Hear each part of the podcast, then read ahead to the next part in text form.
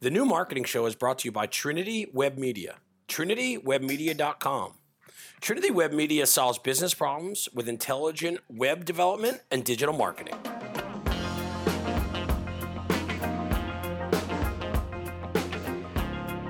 Hey everyone, welcome to another episode of The New Marketing Show, the podcast that talks about how intelligent digital marketing and web development solve real business problems.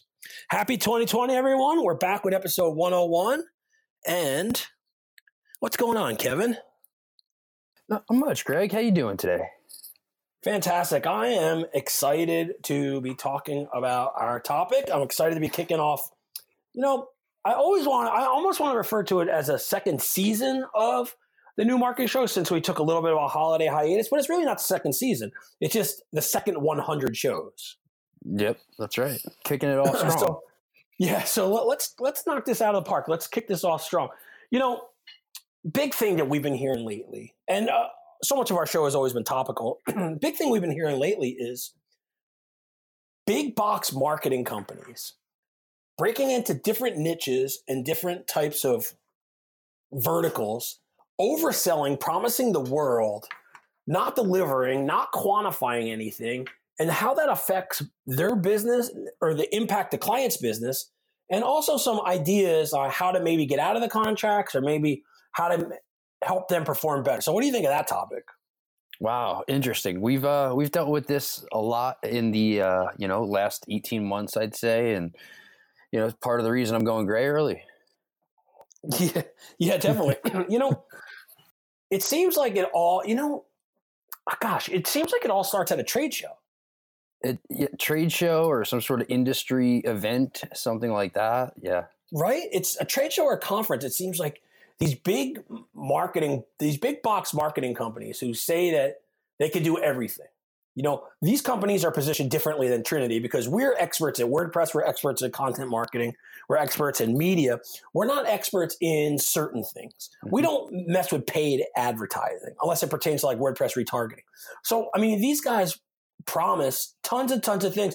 And the thing that it always comes down to when I look at it is it typically happens, like you said, at industry events, conferences, mm-hmm. trade shows. And it also happens within specific niches.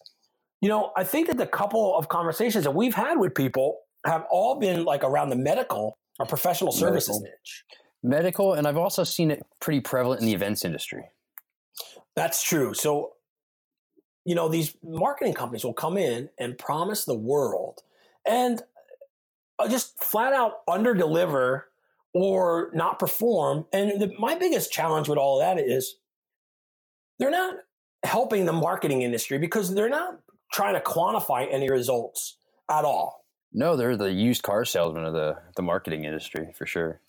Yeah. Now, before we get too deep into this, I do want to say I do know a lot of reputable companies that that uh, are either friends of ours or we're affiliated with who do you, use trade shows and do use conferences as selling their services, but mm-hmm. they're not typically they're not specific to any niche. And also they're not going to do everything. Right.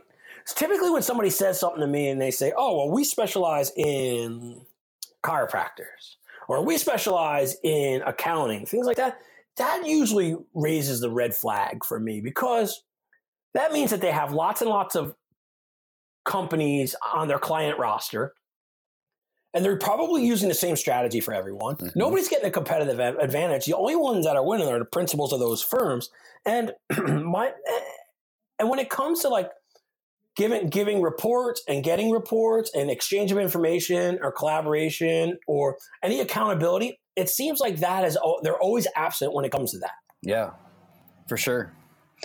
And I mean, unfortunately, with a lot of the clients we've helped in these situations, it's it's almost like these companies have their claws in them, you know, and it's too yep. late to help. Yeah, a lot of time, you know, in a couple of instances, we've had to wait for contracts to run out. Run in out. other instances, you know, there's been litigation mm-hmm. that you know we, you know, have got sucked into that we kind of steer away from, you know, other than other than helping the client, you know, make their claims it, it just seems like it's unfortunate. And another key component is they're always locked in with like some kind of hard contract that's mm-hmm. worded so legal and so ambiguous to the to the, the normal person and the business owner that they almost get scared or they can't they just can't get out of the contract or they don't know how to get out of the contract. hmm So in our experience with some of this stuff, how if if you know somebody is locked into one of these contracts, what are the first couple of things that you advise them and you tell them to do? You know, typically we'll review the scope of service. You know, what what, what deliverables have been promised, what have been delivered, what uh, you know, what analytics are being delivered on a daily basis. How often is somebody calling you to review those analytics and say, hey, you know, this is how we did this month. You know, and to me, the red flag is I'll always ask, well, have they ever said it's been a bad month and they're going to change things up? Right.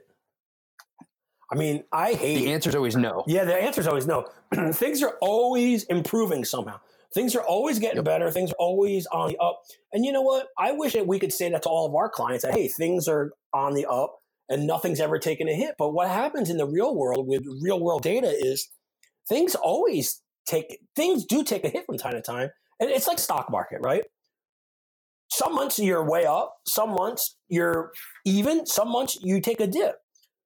But when you do take a dip, how do you recover from that? How are you able to bounce back and make something happen? You know, to you know, review, refine, repeat. And that's always the other thing. Yeah. The one thing that I always say is let's see their scope of services and let's see what actually happened. A lot of Mhm. times we, I have found, and I think that you have found in a lot of our mutual meetings that we've had together, is the scope of service is this grand thing that they sell them on.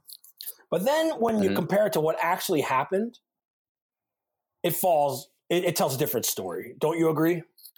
Oh, a hundred, a hundred percent. I mean, you know, when when we talk about organic ranking or uh, social media posting or blog posting, you know, the one thing I th- I wish everybody who you know before you enter any marketing contract, see what best. Just quickly Google today's best practices because Yep. you know nine times out of ten these big box retailers are using a dated uh, strategy.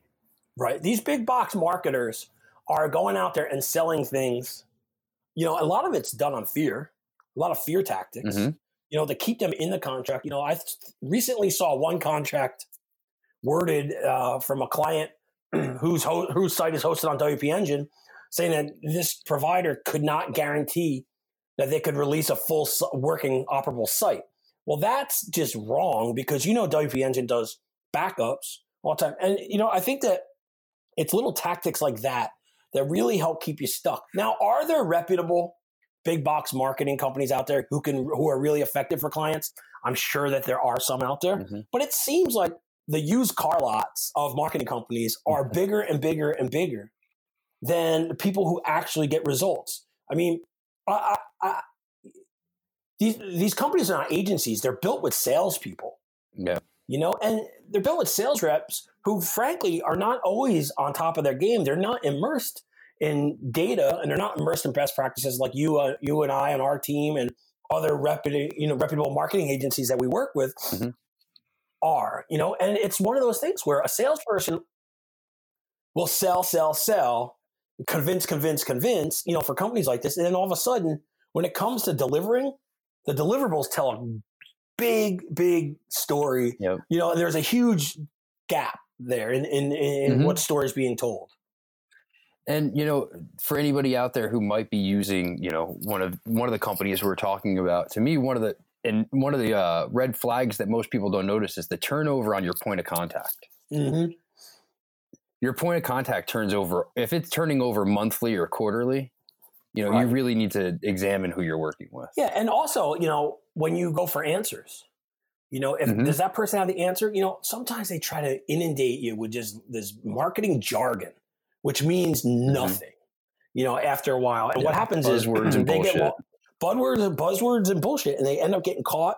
They end up getting trapped in listening to this. They end up getting Mm-hmm. scared or intimidated, and it's a bullying Mm-hmm. tactic to keep keep the clients there. And listen, Yeah. if you don't want to work with Trinity, we're not going to bully you into staying. It's probably a good fit for us to part ways, you know. But when it comes to these companies, it's all about it's it's less about success. It's less about goals. It's more about revenue. It's more about retention through you know, being assertive and bullying versus actually helping yep. a client. I don't know if, if, these guys sat in a meeting like us, in, in a, one of our meetings like we would sit in and ask them what are their goals, what problems need to be solved, what's going on. I, am sure mm-hmm. that they're not talking to clients that way. I think they're mo- talking to clients more about we will get you on page one of Google. Well, that, of course, that's the end goal for everybody. Yep. But you can't promise that that's that's going to happen in a week, a month, two months. Mm-hmm. You know, and they make these outlandish promises and sell people on on a dream that just doesn't help anybody. And what happens is it ends up hurting the client and it ends up hurting the provider's reputation. Yeah, I mean, Google. I, I, I think it was last summer issued, you know, their uh, some sort of memo. wasn't a memo, but for this conversation, it's fine. Um, you know, saying anybody who promises you any Google results, you know, Google doesn't promise results. Why would anybody promise you results? Yeah, and I mean that's the key. Like over promising, under delivering, or flat out mm-hmm. not delivering based not delivering. on you know what the scope of service is. So here are some things. Let's let's let's not make this episode longer than what it needs to be. So what are three tips if you want to work with a marketing firm that you would tell anybody, you know, and just advise them on how to vet a company? First and foremost, look at the contract. What does it take to get out of it? You know, I know a lot of these uh, a lot of the companies we're talking about 18 months two years you know 12 months long-term contracts and absolutely no wiggle room you know our experience with these companies is part of the reason that we have like a 30 day clause in our contracts give us a 30 day nod and you're out you know we don't want to see you go but we also don't want to handcuff right. anybody to a marketing company that you know that they don't want to be with yeah yeah i think that that's a good point like you know if the contract is really so rigid like that's like typically red flag number one. You know, number two would be what type of best practices do they adhere mm-hmm. to? And mostly best practices when it comes to reporting data. Yep. And I, you know, another question that, uh, you know, I, so I guess I may have two more here, but uh, I, I would look at their Better Business Bureau, their reviews, Glassdoor, see what the employees say about them. Uh, and yep. you know, and in uh, final, ask them, try to trip them up. You know, hey, Google changes their algorithm quarterly. How do you deal with those changes? Yeah, I mean, how do you handle changes? How do you handle change requests? How do you handle uh, what's your turnaround time for support? Mm-hmm. You know, I think that you know what technology are you using? And the big one that I've, I've noticed lately is everybody says that they're using some sort of proprietary technology, and it is the audits that I've done are three for three that they've used the same tools that we use, which are not proprietary, which are readily available to the yeah. market. So, I mean, I think transparency really comes into play when choosing a provider for anything. It does. I think transparency, ease of working, like ease of use type of situation, mm-hmm. and also what's their track record? What's their agency track record? What have they done for other people?